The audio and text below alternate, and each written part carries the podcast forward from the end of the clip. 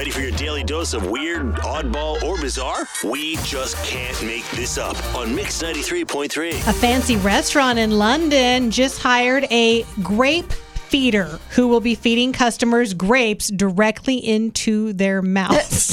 if you were a customer, would you want someone to do that? Obviously. No. They actually put an ad in the newspaper that said applicants must have gorgeous hands and a basic grasp of Greek and Latin, and the perks include regular manicures and the finest food and wine.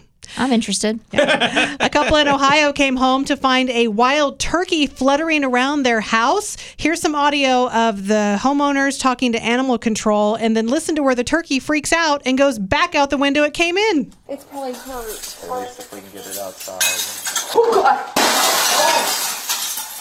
Did it just run out? Oh.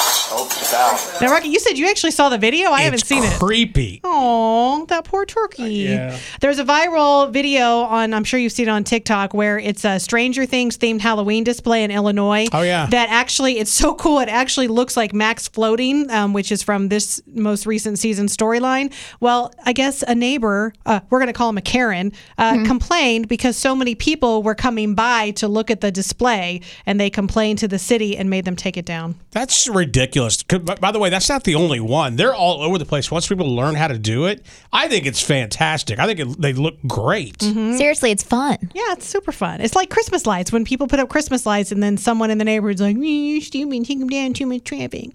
And a small farm in southern Michigan just had a bunch of its vegetables pulled from store shelves. Why, you ask? Because they figured out that this company was using raw human waste as fertilizer. Rocky and Teresa and Tara in the morning. Mix 93.3.